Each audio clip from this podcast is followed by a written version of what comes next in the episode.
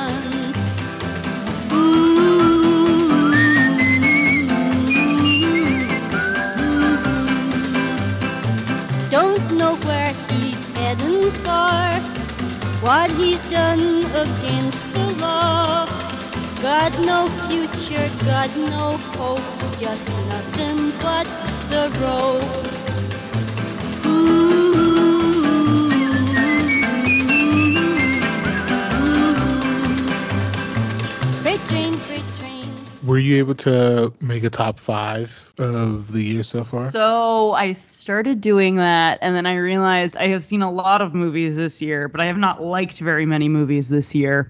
So I can hit you with a top three, but I refuse truly to put anything that I actively hated in my top five because I actively hated it less than some other things. All right. Uh, well, I'm really interested to see something you dislike, but like the masses actually liked. I'm really interested in that.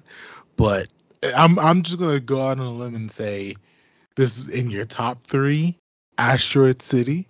So this is actually going to be in my top five. So I was thoroughly impressed the second time I saw it. When I first saw it, I really liked it, but then the third time I saw it, I was more on board. It it's within two weeks it aged really well. Yeah. I've seen it twice, and the second time I saw it at this really groovy theater in New York called Nitehawk, and they had a cantina machine. What'd So- you get? I got a cantina machine martini for Oh. the movie. How much was it? Was it good? It was one of the best martinis I've had. So apparently it's very aggressively calibrated by their bar staff. So that means the first thing their bar staff does every morning is have a martini. Uh, I feel that. I feel that. and I was so impressed. The first time I saw it, I fell in love with it completely. The second time, I took so much joy in pulling apart all the puzzle boxes. Yeah. And then I haven't seen it a third time yet, but I'm taking my mom next week. And I Uh-huh. think I'm really excited to see how all the things fit back together now that I've seen how they pull apart. Okay. That'd be that'd be a nice a nice day at the cinema with mama. So Yeah. it, it's well, she still took me to see my first Wes Anderson movie. which one was that? She took me to see Grand Budapest Hotel, and that was the first movie that she'd ever seen twice in theaters because she loved it so much. That's cool. That's cool. Is she a big Wes Anderson fan? Yeah, but like asterisk asterisk, she's really only seen his most popular movies. It still counts. It still counts. Like as much as she likes any movies or directors, she's not a big like sit down and watch a movie person. But like she really likes Grand Budapest, which how can you not? And she really likes Moonrise Kingdom, which also how can you not? Um Yeah. and I don't want to show her Royal Tenenbaums because I'm afraid it will upset her. I still need to watch it. I've never watched it. It gets under my skin. Oh. Okay. Not for like any of the reasons I think the movie thinks it does, but it really successfully encapsulates this like pressure that children have on them to be good for their parents. Okay. That isn't necessarily a way that is analogous with being a kid.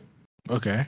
And I saw it at a movie theater, which if we time it right, maybe maybe we'll be able to sneak up there for a day. uh, and go see a movie at my favorite rep theater up in Ogunquit. But uh, they, how to describe? I saw it there, and I like it was like felt like all the air had left my lungs. Like it was very stressful for me Oh, in like no. a, a ultimately cathartic way. But I had no idea what was coming, and it hit me like a freight train. Oh, It no. hit me like the last train to San Fernando. Um, Oh man. Uh, yeah, that's uh, a bit jarring to say the least. So yeah, there's there's one drop, and like if you have ever been like the even if it wasn't true, but you felt like like you were the thing that was holding your family together at any point, it just oh oh. okay, okay. So But I- also, uh, like Gene Hackman hated being in that movie so much. Reading all the interviews about it is charming as shit because he's just mad as hell. Yeah, I, I heard that. I heard that he didn't know if he was. He didn't. I guess he didn't get enough direction. I guess maybe he didn't feel comfortable with the lack of direction. But Well, I I think that Anderson was like, he's doing exactly what I want him to do, so why would I direct him? yeah, And and then he's over here like this motherfucker, this skinny twink kid didn't give me shit to work with. Like, hilarious. I mean, yeah. I can actually see Hackman being that way with him. I can actually envision it. so is it weird of me to say that I think this is my favorite Steve Carell anything ever? Oh no! I mean, Steve Steve Carell, who's from like one town over from me. I used to go to the summer camp where he went to school. Okay. I'm just trying to think of anything I've I've liked better than him in Asteroid City, and I think the answer is none none things. I mean, there's only three things of his that I like. Like, I mean, The Office is cool, just to like a rerun thing. I, I- hate The Office so much. Un- understandably, not gonna defend it. I, uh, in a very sophomore way, 40 year old virgin, the uncut version of 40 year old virgin is is fucking funny to me. But again, that's like a raunchy comedy, so I can't really say that you should like it or you sh- you should like love it or whatever. I think the only like regular project that I would say people should kind of gravitate to is Dan in real life. But that's that's basically it. I've heard really good things about The Patient. I just don't watch enough TV to know if that's actually worth investing in or not. Oh yeah, Crazy Stupid Love. That that is one that I, I definitively like too.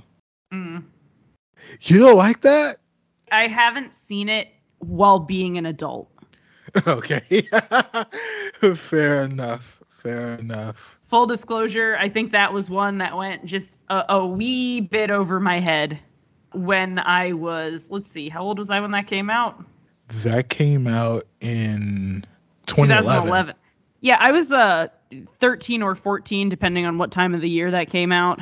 I mean, it's a wee bit young. It's a wee bit one. There is one massively problematic storyline that is utterly useless, and it it quasi involves him, but it's not his fault. So it's not the character's fault. So I kind of give him a pass on that. But well, I don't give that a pass, but at least from his perspective, I can see why he got kind of blindsided by it. But I haven't seen Little Miss Sunshine since probably 2006 or seven, so I don't remember if that's any good. I I remember being good, but I don't remember it at all, so I can't really defend it. I like the original Anchorman, but I don't really revisit Anchorman, so That's So- another movie that got memed to death for me in a way that I feel like I can never watch it again. yeah, understandable. Very. I've seen. I, I've seen enough quotes from it in dating profile bios that That's funny. that I'm ready to be done. But anyway, so I saw Asteroid City for the first time in press and I loved it. And everybody else that I was with really liked it. And pretty much all of them were like, I don't know what just happened to me, but I know I enjoyed it. and and the first thought that I had was we all just experienced seeing an alien Yes. like together because I don't know what just happened, but it was okay. Like it went well. Like yeah. so we are left with that same like sense of wonder that everyone in the movie has, which I think is so clever. Yeah. Definitely. But I I love this movie. I it, first of all, it like this would be a bitching double feature with Mars Attacks. Actually, yes. Very much so, yeah. Because like the paranoia of Mars Attacks is not the villain, it's the curiosity, right? They always try to be nice to the aliens and they end up getting their asses handed to them. And in this one, the paranoia is the villain, right? The curiosity is is the thing that saves the day. And Yeah. so even though they're about the same thing roughly, like the idea of it is so charmingly and differently handled. Yeah. And they both have the Slim Whitman song in it. When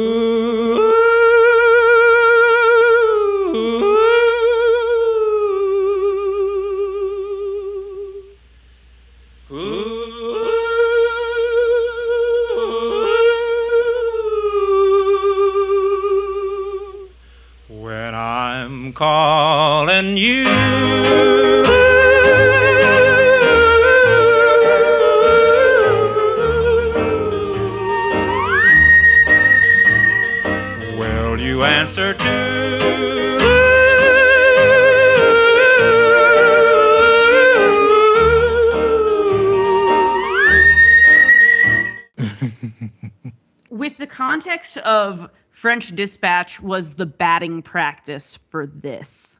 Hmm. Okay. I'm interested to see French Dispatch more because it has more animation, it has a lot of miniature work, it has a lot of landscape panning and and bigger landscapes than previous Anderson films, all of which are things he kind of test drove in French Dispatch. okay. I also went and picked this up, which is a it's called Do Not Detonate Without Presidential Approval, which is what it says on the bomb that's on the train. Uh, Yeah. A portfolio on the subjects of mid-century cinema, the Broadway stage, and the American West. And this is a collection that Wes Anderson put together of basically all of his base material for what he was inspired by. Okay. So it's articles from papers in the 50s about behind the scenes of play specials and how those were made. So how the specials of the behind the scenes specials were made. um, Okay. and I'm about half through it, and it's talking about like noir in, in dead sunlight and stuff like that. It's really cool, and it definitely has has provided some like cool additional context. Okay. I mean, we don't get directors releasing books about their works like right as they both come out at the same time. I don't I don't remember the last time that actually happened. Also, Wes Anderson has done similar things in the past where he like put together a folio about like the lore of the Society of the Crossed Keys when Grand Budapest came out. Okay. But this is the first one that's not like him putting like it's articles and academic sourced work and it's not like supplementary fiction if that makes sense. And the thing that I love is that he often references articles in interviews. And as someone who really enjoys reading interviews with Wes Anderson, I always want to read them, but they're always academic sourced paywall articles, Mm, yeah. which are hard to get your hands on, even if you are considering the less than legal way to do that. Yeah. So for ten dollars and ninety seven cents, I was able to get them all bound into one neat little book. All right. There it is. There it is. Can can I tell you this wild story that happened to me with this movie? Yes. So before I watched this the first time, two weeks before, I was in Austin, Texas, and I went to see Past Lives, and I was it was playing in Alamo Drafthouse in Austin on South Lamar, and when I was walking, there was these two men kind of like walking behind me, or whatever, coming from a parking garage, and when we got to the front door, there was this kind of massive Asteroid City advertisement. And for me like i kind of blocked shit out. Like i saw it i acknowledged it but then i was just like whatever and one of the guys talking and he just like blurted out I'm tired of Wes Anderson shit. And it was like and it was funny and I knew what he meant and leading up to the movie, I wasn't necessarily tired or worried about it, but I was kind of in the camp of because you use a lot of precision in your actual cinematography and filmmaking that eventually it kind of loses its luster. And watching it the first time, I was very appreciative of like the color palette of the film. Mm-hmm. But a lot of the a lot of the set shots of like he's calculating every person's movement. I appreciated it, but it wasn't like I don't want to say this insultingly, but it wasn't impressive, but in a good way. Like Yeah. like it was like I see what he's doing and he's actually pulling it off. But I'm more invested in the actual people in the story than being impressed by just the craft. This And- one feels like he finally it's so he's so used to it at this point and the actors who are agreeing to work with him clearly know what they're signing up for Yeah. to to such a way that I feel like they've finally made it seem effortless. Yeah, we're, we're in the matrix and we can now read the ones and zeros. Yeah. You get used to it. I, I don't even see the code. All I see is blonde, brunette, redhead. I think that's great. I do too. I really do. Like, and I think for a lot of folks, especially when you watch your first Wes Anderson movie, it's it can be overwhelming.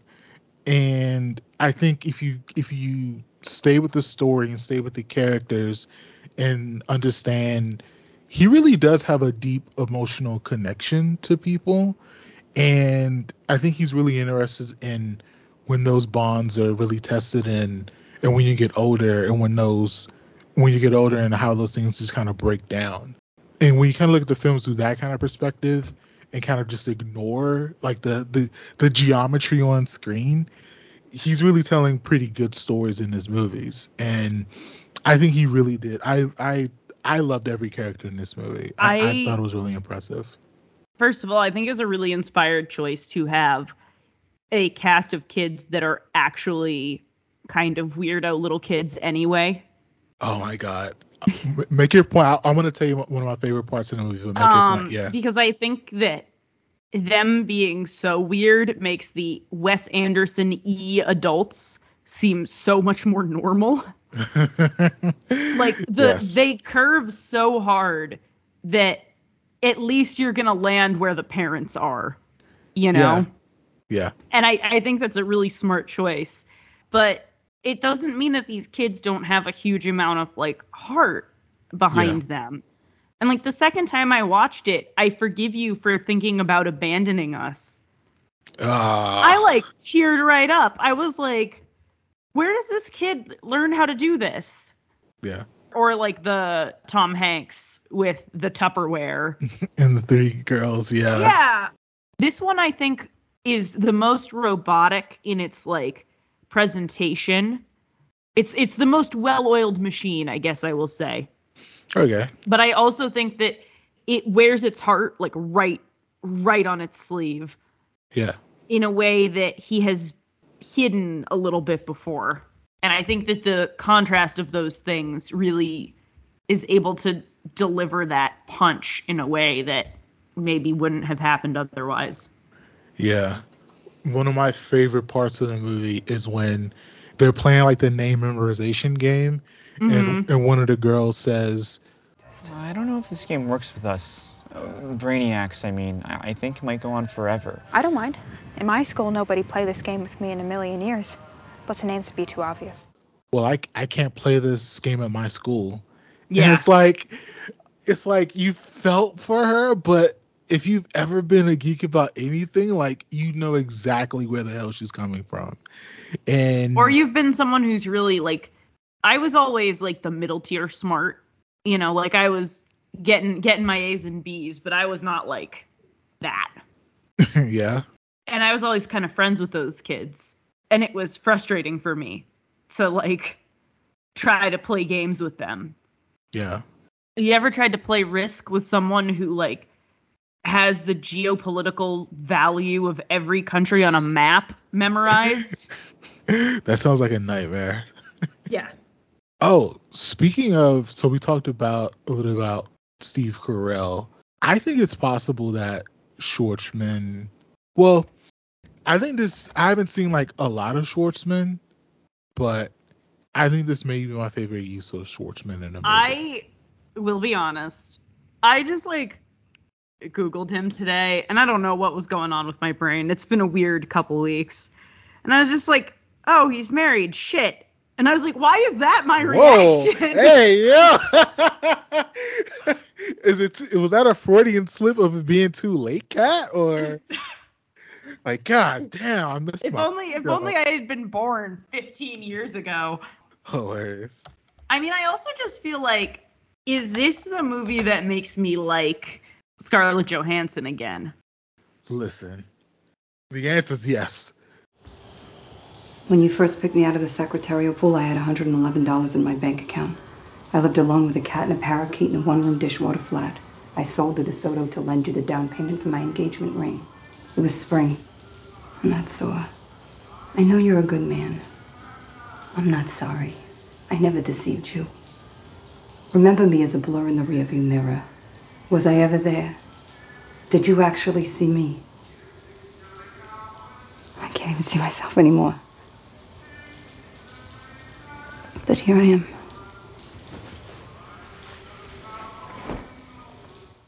Oh, man. Oh It- my God. Every choice they made with her worked. It's Every perfect. single one. She's perfect. Yeah, man. Oh my God. Yeah, I think she's back. I think she's. I think we give her give her for Ghost in the Shell now. I hope she doesn't do another racism. Uh, I hope not either. I hope not either. Um, I think it may have come out too early for like acting nominations, but We don't It- know that though, because I don't know. Anderson's never been a darling for for the Oscars for some reason. You would think so, actually. He might get the Jamie Lee Curtis award for we should have given you an award before now this year. Yeah. I can definitely see Asteroid City making the 10. I can see him getting nominated. I can see ScarJo getting nominated for Best Supporting I can see best original song. the music in this was really good. Yeah, but I- also give me really the good. Alien Hoedown song. Give that song an Oscar. Give it an Oscar right now. They need to perform it. If they perform I- that would be so killer. if an army of children start jamboreeing at the Oscars, that would be worth the watch. Absolutely. I think that Montana is actually my favorite character in this whole thing. By the way, I think It's- he's the, the best. It's so wild. Like this this Brit does this this southern accent so well. He he wear he wore that denim suit magnificently well. Yeah, he's yeah. Who who's by the way like last big project was Obi Wan, where he was the Grand Inquisitor and his head was completely shaved and he was in freaky alien paint. Hilarious. But I got to appreciate this guy's willingness to just like do the job. Absolutely. Yeah. Because he's like, oh, you want me to shave my head and wear like a Victorian neck ruffle and just be covered in alien makeup? Sure. You want me to wear not? denim and learn to play the banjo? Great. Like, yes. And Maya Hawke, she looks just like her mom. It's Yeah. it's the DNA is DNAing. Like yes. it's so yes. funny. Yes, it is. The whole thing is so good, and I'm like hesitant to talk about it too much because I still feel like not enough people have actually seen it. Yeah, more uh, so and actually that was the point I was going to talk about. So the day we're recording this on July 11th and it just came out on VOD yesterday. And so what that what that means is for its national release, it was only in theaters. Well, it's still technically in theaters, so hopefully if you listen to this you can actually watch it in theaters. But it came out the weekend of June 24th, so it's only it only had like two three weekends before it was on VOD. It And- it did come out on the 16th uh, for us coastal elitists. Oh, the coastal elite. Oh no. so yeah, so oh no, you're right. It actually did. Yeah, yeah, you're right. So the theatrical window for all these movies is just it's so short in that if you just don't catch it within a month, like just it's gonna be on VOD anyway. But also go see this in a theater if you can. I highly recommend that. The theater experience- Especially one with like a nice sound system if you can cuz the sound design on this was really good. Yeah, both times I didn't see it in a packed theater. Like the second time, it was only like a like a 20 or 30 seater the second time, but everyone like there was laughs, like everyone like really the vibe was really felt in the theater both times that I watched it. We So- saw it the second weekend it was open in New York. Oh, and okay. we got the last 3 seats in the theater. Okay. it was cheek to cheek to cheek to cheek to cheek as it as it should be but it's just good like i don't know i don't feel like i need to justify it too much it's No. just good and it's about as much or as little as you want it to be about It's possible this may be the the most easiest accessible Wes Anderson.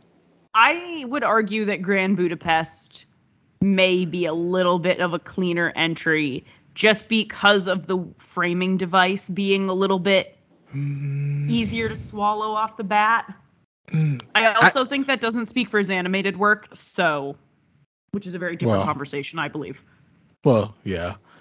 Astro City, it really it really did the shits, man. It really did the shits. I I didn't read anything about it. I didn't really watch very many multiple trailers. The the structure of it with the with the play and then the movie itself, like I thought it was really clever and, it, it, all of it worked. It really worked. really well. Cranston, by the way, I don't know if he's doing Serling on purpose, like Rod Serling, but he's he's also doing a little bit of the like Desi Arnaz uh, hosting of the Desi and Lucy comedy hour. I didn't even really realize it was him. Like he was doing You know what I mean? Like I looked at him and I went, "Oh, it's Bryan Cranston," and then he opened his mouth and I was like, "Is it? Am I wrong?" Yeah, I he is a great voice in this in this movie. yeah, and and there's one moment where I won't spoil any of the context, but he just looks around and he is in black and white, and the rest of everything that's happening is in color, and he goes, "I am not in this part," and then just awkwardly leaves the film, Yeah, that was great. and it's very good. Yeah, very unexpected, very great. So yeah, man, like yeah, we we don't want to spoil this one, so this is definitely one checking out. And if you if you can't make it to theaters, I know we incurred. Well, I know the title of one of the episodes was still this movie, but this is definitely one to throw down some some bucks for to, to VOD. So it's definitely worth it on this one. Yeah, and also it's it is a great cameo fest. It is very fun to to weave through all the people that are in this thing. I thought about this the first time I watched it, and now this the second time it hit me. But I can't believe we're really in the era where Tom Hanks is now a legitimate grandfather in movies. Like we've I'm we've so officially hit the grateful era.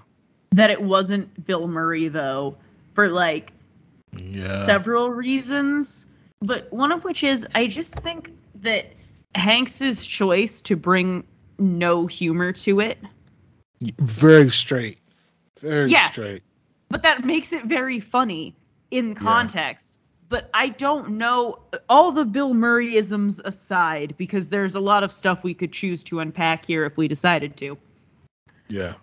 I think that he would not have been able to play it without a little bit of a wink. And I think that would have Oh. cheapened the whole thing.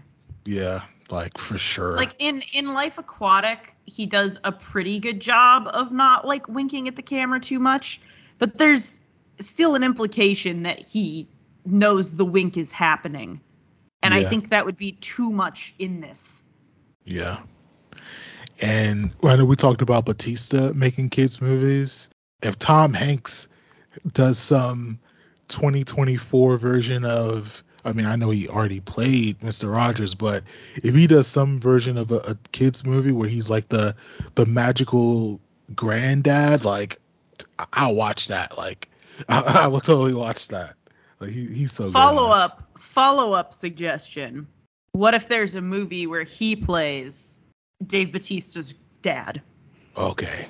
Now you're cooking with now you're cooking with gas, Kat. Now you're cooking with gas. Absolutely. That is the movie we need in these trying times. We need that for sure. Yeah, man. I'm really happy. I'm really happy I watched this one, man.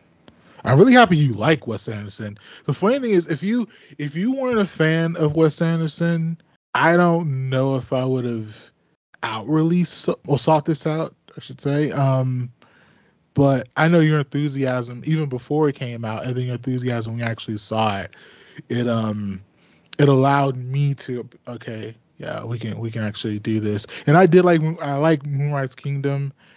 I actually I think I Moonrise Kingdom I would say was my favorite Wes, Mm-hmm. but I think this is this is probably my favorite Wes Anderson movie. it's, definitely in my five. I just need to figure out where in my five it is. Yeah, I- I think I don't want to be like prisoner of the moment because again, I watched it the second time and I liked it even more. So I'm assuming when I, when I watch it again, I'm going to like it even more. So it, it's up there though. It, it's very much up there. And I I did really like Grand Budapest Hotel. Like that that move was really good too. What up, you mutant miscreants? It is I, Oroku Saki, aka The Shredder, here to tell you about the Shredhead podcast, starring me, the Shredder, and my best friend, my main brain, the brains of the outfit I'm talking about, Krang. Krang is there. He's my producer. We have a podcast. It's utterly ridiculous. It's an insane premise. Uh, to top it all off, I I haven't even seen the Ninja Turtles in years, but we're primarily talking about hoops. Yes, the national, the national BA, the W national BA. Um, the- uh, oh damn it! I've run into the lyrics. I'm sorry, but just check out the Shredhead podcast. It's me. It's Krang. It's crazy.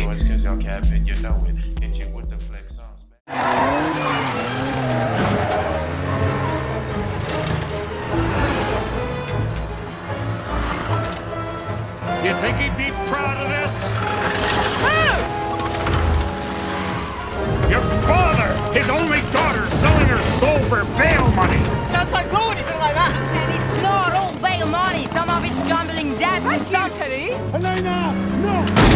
Elena! How did you end up like this? I mean, resourceful, daring, beautiful, self-sufficient.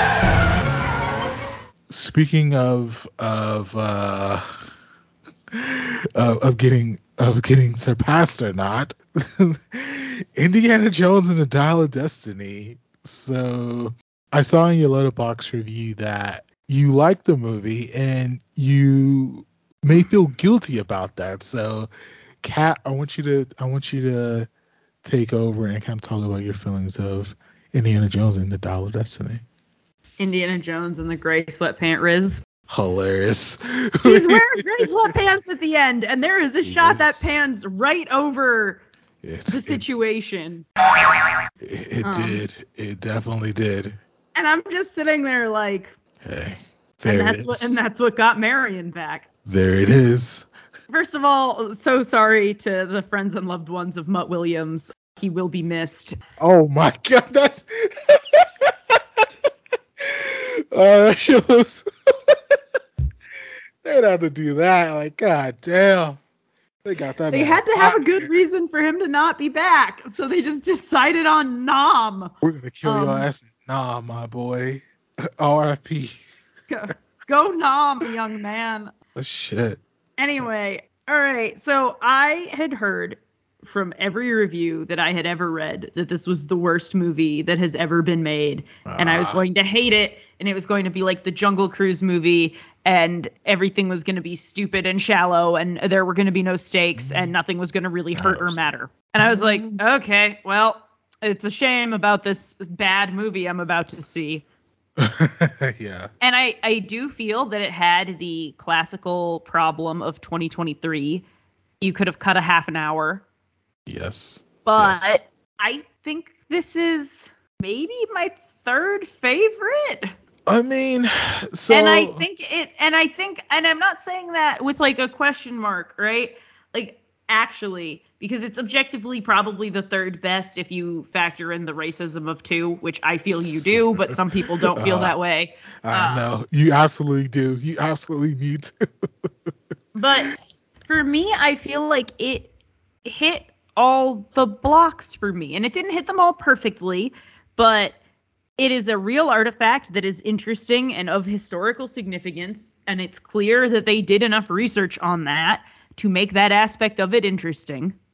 okay. Yes. It was the time fuckery was fucky, but not so fucky that it was annoying. It wasn't like, oh, by the way, there are aliens.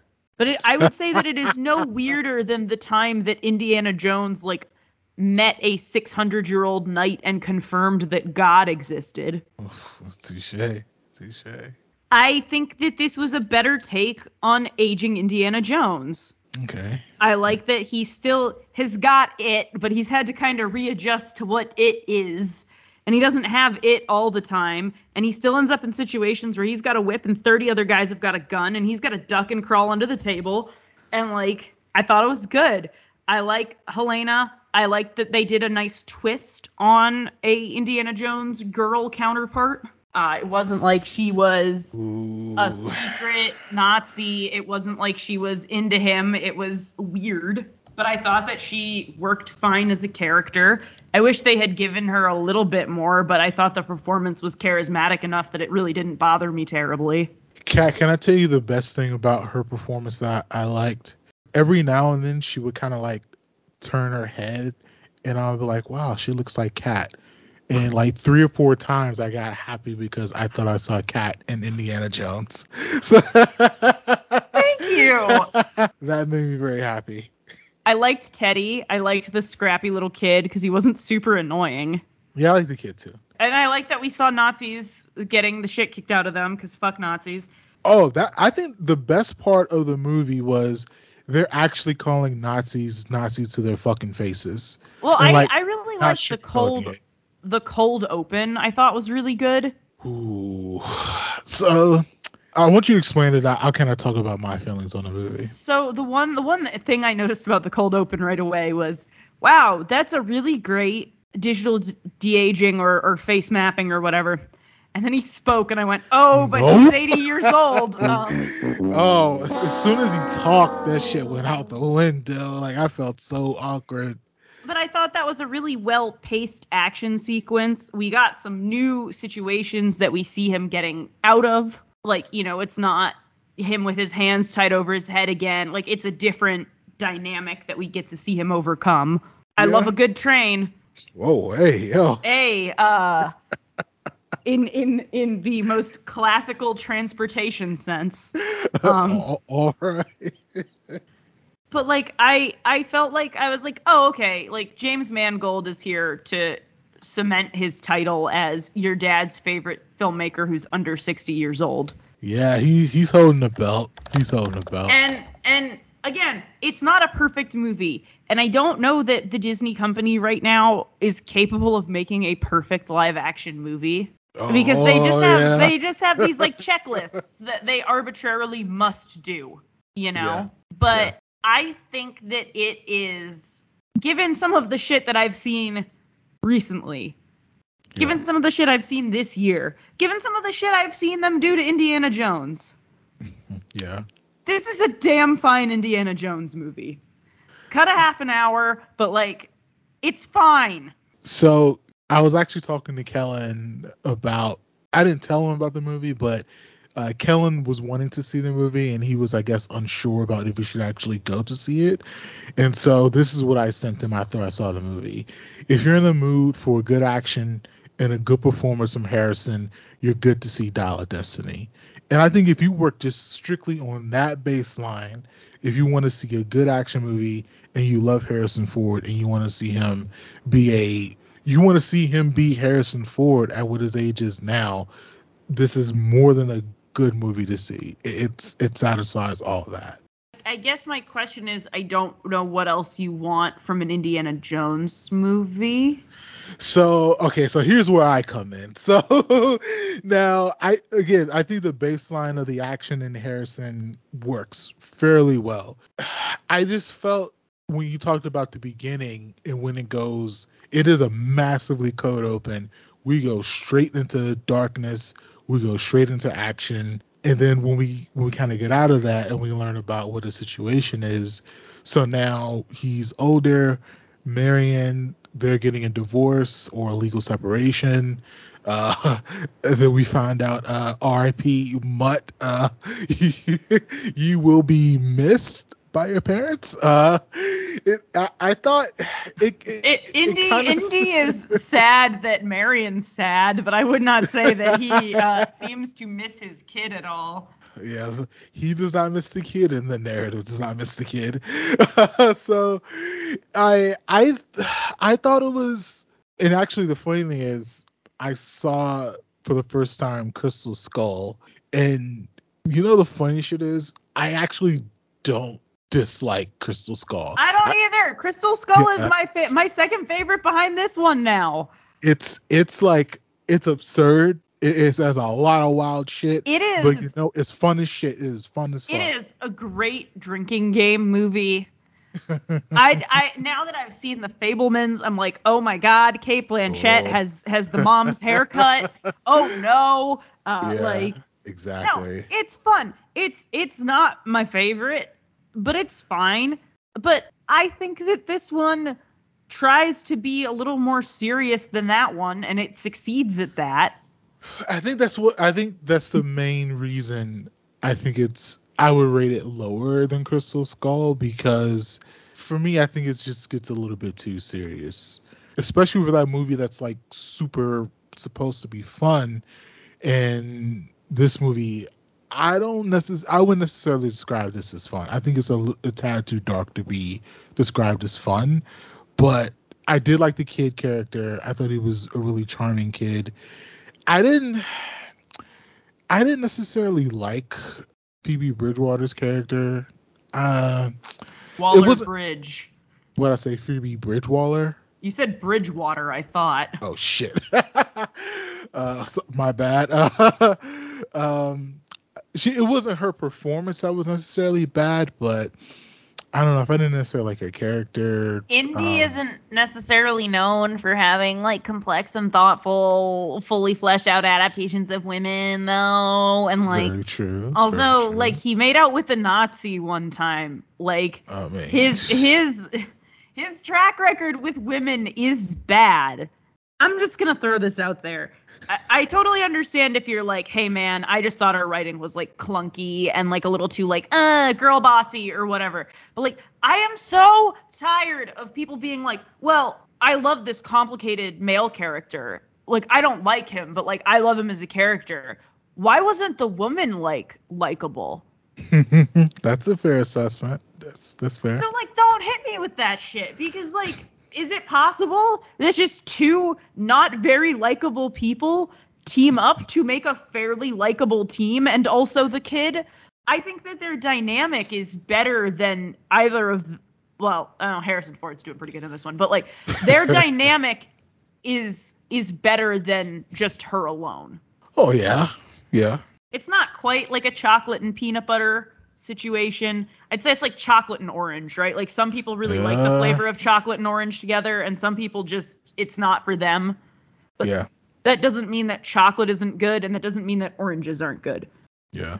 You know the funny thing is, so I said when I watched Astro City the second time, I liked it even more. I think if I watch this again, I think I was when I first watched it, I was analyzing it way too closely. I think, and I think there's baggage that a lot of people have with this franchise, and so I think if I just watch it for what it is, I think I could I would get over the hump but I, I was just analyzing it way too closely. I think so. I'll, I'll admit that. And I and in the speaking of the we sp- we talked about the heroes. We haven't really talked about the villains yet. I thought Mads. I I, I liked Mads' performance. I'm I'm a little bit tired of seeing uh the the guy who's always the bad guy in uh in, in Mangold movies. What what the fuck his name is? Uh, Boyd Holbrook. He's like anytime he's on screen, I know he's gonna do bad. Like he he needs to do a rom com like ASAP to to get the stink off him. but the the villains in this in the villain I- I story was actually like in- pretty good. in this movie though that he's just like, what if I killed that guy? Like that's his whole That thought whole process. thing. Also, oh my god, I just googled him and one of these pictures of him is. You can't. That, that's like I have Oh. safe search on. What are Oh. you doing, Google? Kat, Kat is literally hot under the collar right now. She is fanning herself. I just- Holy smokes. This is like. I'll be interested to see if it hop it popped up if you were to Google him or if Google Alright. just knows I'm horny. Shit, hold on. Hold on. hold on, hold on. I'm, I'm gonna Google right now. Hold on. Let's see, let's see. Is it a it's not the black and white one, is it? Uh, it is a black and white one, but Is, is it his face one? no, there's Oh, there's see. one that is like him with it looks like either one of those just like tiny little tank tops or nothing under a suit jacket fixing Did you- his pants. Did you just Google his name? Yes. Ah, no. Kat's Google is funneling horniness to her. Google Google knows the gender breakdown and what they want. Holy shit, that was funny. You gotta send me the photo because that, that is going in the episode photos. I'm not downloading that. I'm sorry. Ah, you just don't want to save it. That's all that is. Yeah, I also know that then Google's gonna push more stuff like that. Hilarious. That's funny. But I liked that Mads Mikkelsen wasn't just a Nazi. He was like a zealot in like the classical sense. And Yeah. and he was like, no, the ideas were good. It was the Fuhrer that fucked us. Like, so Yeah. he's not even it's not like a cult of personality. Because Yeah. a lot of like I feel like any other Nazi would be like, I will go back in time and protect the Fuhrer. And he's just like, nah, I'm the Fuhrer now, bitch. In that's a great layer. Yeah, that was a good surprise because I, I was thinking that he was going to go back to to serve him, but it's like this guy's a genius. It wouldn't make sense for him to serve it. It would make sense for him to try to overcome him. So Well, no, I- that that worked. I then like though my my immediate thought was like Indiana Jones's actual superpower is networking and like that's kind of the plot of these movies, right? Yeah. At the end of the day, he he knows his like wit and what he can do, but he also knows who he can call when he's in a jam. Like from from Jock Lindsey all the way up to the like Antonio Banderas. And I think that he was like, "No, I will go back in time and kill Hitler." And then I was like, "Wait, was this a miscommunication the whole time? Are they gonna team up and go kill Hitler?" And I was like, "Cause then, first of all, amazing, but yes. second of all, then you will absolutely lose me." I mean, well, yeah, if they would have did that swing, that would have been really fucking wild. But I mean, they. Well, we're not gonna spoil what happens because I think this is another recommendation for folks to see because I think this is again, th- and this is from someone who's given it a who given it a worse rating than Kat. I still think it's a good movie. It's a fun action adventure piece to watch. And if you love Harrison and you've been watching Harrison Ford, God knows, I mean, this is like the fourth decade of Harrison Ford. Like, is is shit, maybe fifth. This is a movie that you want to watch, and especially the way we treat our aging stars to where someone his age now getting a leading vehicle, even if it is IP, and I have a I definitely have problems with that, but even if we're giving someone of that age who was a mega star and he still is in a lot of people's hearts, let's give them a vehicle to do something and, and their charm and their skill, it will propel the movie. Even if you don't like it, they can still be the best part of a of an enjoyable movie. And so I hope we I hope we get more of of that for our stars, right? And stars. Yeah. No, I agree. And I also think in that a similar vein, I am appreciative of some not aggressively sexualized female sidekick characters. Oh yeah. So so more of those also, please. Especially Yes. because like curmudgeonly older actor and young upshot who really wants to like sunshine and rainbows their way out of a problem, which she doesn't want to do, but you know what I mean, right? She's a lot chip more chipper than he is, is like one of the best on-screen dynamics in my opinion.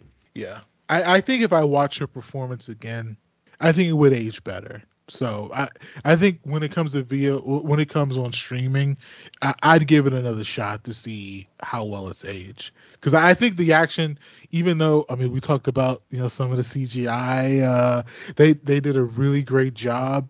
But then he you know he talked, uh, and I think for the most part the action that involved him, you know, it's obviously him and stunt doubles and stuff like that, but I think for the most part, a lot of the action of it really worked pretty well. We're not going to spoil anything, but I agree. There's there's stuff in this that they can they could have cut out, save time, and that that probably would have made a better experience too.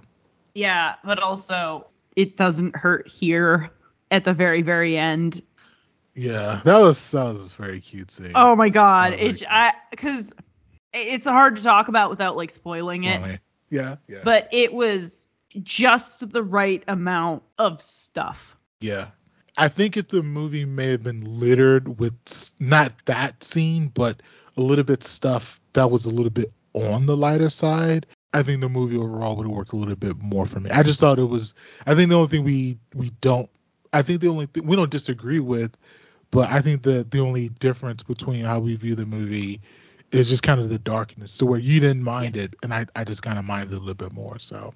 That's that's totally fair. Uh, the other thing that I think is very sweet is we see uh we see uh like yes. there have been so many movies recently where it has been dark and I'm just like, well, anything's happening, I guess. yeah, the the screen is flickering, so something must be happening right now. Oh, I heard a squelch. I guess someone got hit. Like Hilarious. But like we Yeah. see, like we see what's going on, and like I've got to give Mangold and his team some credit because this movie looks like an Indiana Jones movie and not like a modernized Indiana Jones movie, like an Indiana Jones movie. Yeah. Yeah, definitely. And that attention to detail that he does to make that New York street feel so tactile and stuff is great. To the point where I was like, did he just use Spielberg's West Side Story sets? Because it kind of feels like it. I mean, well, under well, I don't know if West Side. I, I doubt it was under Lucasfilms, but I mean, that's still his boy, so probably, Yeah. probably. I also I saw the Oppenheimer trailer before it last night. I hadn't watched it yet. oh, this is your very first time watching the trailer? Yeah, cause fuck Chris Nolan, man. Um, Yeah. I mean, like not actually, cause I every time I read an interview with him, I'm like, God damn it, I think we could hang out. But every time I see one of his movies, I'm like, oh no, like no, we this. could not hang out. No, uh, I I think though, just like how nice he has been about the Barbie movie has made me soften on seeing fucking Oppenheimer dramatically. Oh, hilarious, man. Uh, so are you are you gonna do Barbenheimer uh that that weekend? Well, actually, No, this- this no, because weekend. I have press for Barbie, so I can't Oh. do Barbenheimer because I'll have seen it already. What day are you gonna see it? I'm seeing it on Tuesday. Oh, damn. I'm bringing my big dick Kenergy. It's There gonna it be great. There it is. There it is. Well, uh, speaking of getting something, we're gonna talk about our. Well, I'll talk about my top five movies, and Kat will talk about her top three movies of the year so far. But my number five movie, I I got early access to. Well, I think they did this all over the, the country, but uh, last night, July 10th, I got to see uh, Mission Impossible: Dead Reckoning Part One. Said that five times fast. they gave us a um a movie poster and a commemorative IMF lapel pin, so that was pretty cool. And obviously, I'm not going to spoil it for the listeners because when this comes out, it will be the first Friday where the movie is out nationally. But This is my number five movie. It's it's I it's really good. have never seen a Mission Impossible movie. Oh shit.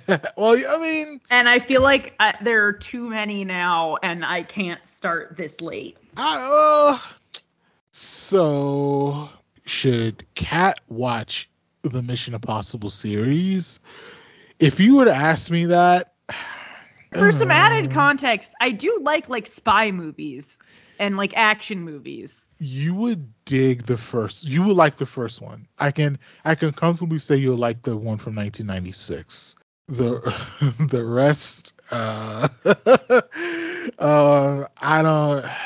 I like the series. There's only one movie in the series that I say I don't like, but there's parts of it I still appreciate. But again, that's still Dead Reckoning Part One, and I have to say Part One because it is a Part One. It is the there's seven movies, so next year, well, 2025, whatever, it's going to be eight movies in total. So is this a is this a franchise where you need to see all these movies? I mean, I, I wouldn't say I, it sounds like TV. maybe we need to have Vanya on to discuss this further because I I saw her in the replies. Yeah, Mission Impossible 2 is a very polarizing movie. Well, it's it's polarizing, but most people don't like it, but the people who really like it really really go up for it. So it's it's a it's an interesting franchise. Uh, your guy JJ Abrams, he made the third one and I think that was a little bit polarizing. My my guy. Your like guy. I didn't write a whole op-ed about how much I hate him and then receive death threats to my home. Hey. Except the Star Trek movies, I are fine. Uh, hilarious hilarious so that is my that's my number five and my number four is what we talked about at great length already asteroid city. So uh, again not gonna spoil it but definitely check it out. So kat where do we have your number three movie of 2023 so far? I liked Dungeons and Dragons Honor Amongst Thieves a lot. okay. I was actually talking Uh, to folks yesterday who were championing that a bit so talk about it a little bit more I think that it is one of the most fun and easiest to enter into fantasy movies that we've gotten in a while. okay I am a casual D&D player. I enjoy D&D, but I am not someone who like has an encyclopedic knowledge of it, and that did not deter me in any way. It is a bunch of really charismatic and interesting actors playing really good characters. Chris Pine is in it, and he's great. And you know who else is in it? And great, Hugh Grant. And they have a very similar, weird, janky charisma. And it's very well done. The effects are good. It's like just really solid fantasy adventure. It's not too heavy, but it's still got stakes. It feels like it takes itself seriously, but still like wants to have fun. And that is what I needed for a movie that came out in February. There it is. There it is. I haven't saw, April. I'm sorry, it came out in April. I haven't seen it, but I heard people. And again, that was another one that only had like a, a three weekend run at the theaters. But I heard people who like that movie would like that movie too. So uh, I think that's a good one to catch. My number three is this international movie. It, it came out at Cannes last year, but it didn't have a U.S. release until this year. Uh, it's called Close. It's um the country. It's like it was produced between Belgium, France, and the Netherlands. But basically, it's a story of these two kids who grew up. There's like a coming of age between these two these two boys, and the way they position their relationship is we don't know if they are in love with each other or not. And mm-hmm. so it's from one perspective, one kid has some feelings, and then the other one is sort of wrestling and reckoning with those feelings. And then also because they're kids and have to go to public school, they have to reckon with their relationship in public. I think it's a really beautiful made movie. It's definitely a lot of pain within a movie, but I think it's a pretty interesting movie that I saw so far. And and the kids, like the actors at the time, they were, I think they may have been only like 13 or 14 years old. Like they were really young, but I think that was a really good movie. I think it's streaming somewhere, but uh, close. I, I highly recommend watching that. But Kat, what is your number two of the year? I'm gonna give it to Spider-Man Across the Spider-Verse. I will too. That's my number two as well. I think that if nothing else, what it does for animation is really special. I'm really sorry for the animators who were mistreated on that project. I mm-hmm. hope that yeah. animators are also able to successfully unionize soon because I think that their treatment is getting worse and worse all the time and they make many of my favorite things, so I want them to be able to get the support that they need. I liked the Flying Spider-Man popsicle. I liked Hobie a lot as a character. I liked seeing the next kind of generation of Miles, and I liked seeing how Gwen and Peter B have grown, but also in some ways have not grown. Yeah. And I think the fact that we're able to have conversations about like clearly they're his friends, but are they really his ally is important. And I think that this is going to be a movie that kids are going to be able to watch as fairly young and then watch again when they are older and feel seen and understood in ways that perhaps they didn't before. Yes, very um, much. Yes.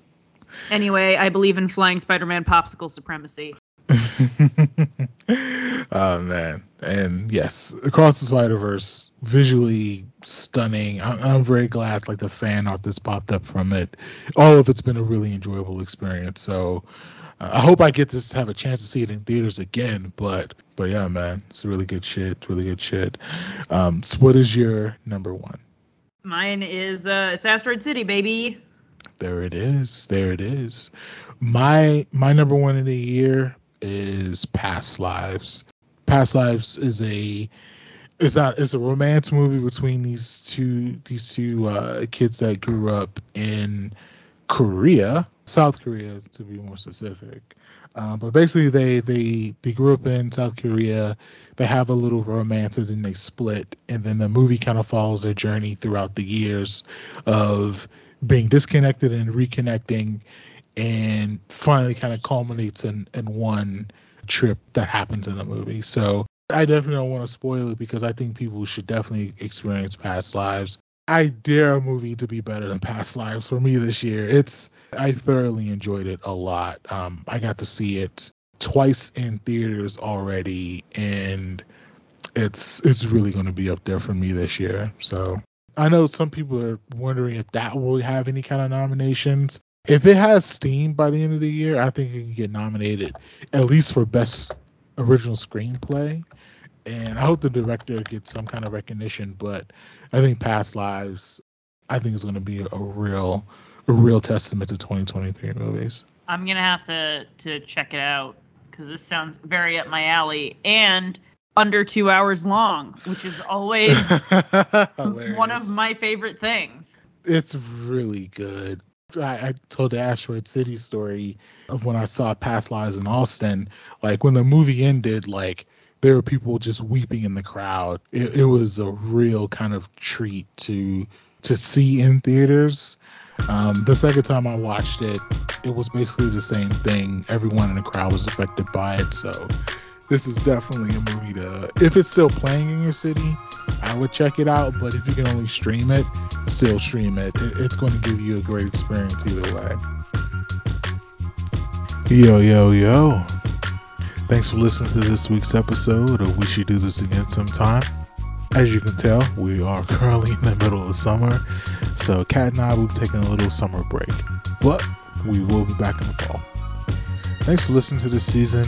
I love that we got to reach back in time and find some classics, and hopefully, some of the ones that we talked about in the show you have added to your watch list, and hopefully you get to enjoy as well. But before we go, just wanted to state, you know, fully for the record, we fully support the Writers and Screen Actors Guild strike. Hopefully, when we return back in the autumn, the artisans who craft our favorite films will get their just due. But until then, stay strong. Love you. Peace. Bye. If you've enjoyed the episode, please subscribe, rate us five stars, leave a review, and tell a friend to tell a friend. Follow Kat at cat underscore chin at T on Twitter, Twitch, Instagram, and Letterboxd. Follow Marcus at Show and Mad Love, S H O W I N M A D L O V on Twitter and Letterboxd. Follow the show on Twitter at Cat and Mark. This podcast is executive produced by Kellen Conley and Eric Greenlee. Thanks for listening. We should do this again sometime. This is a hyphen podcast production. Are you not entertained?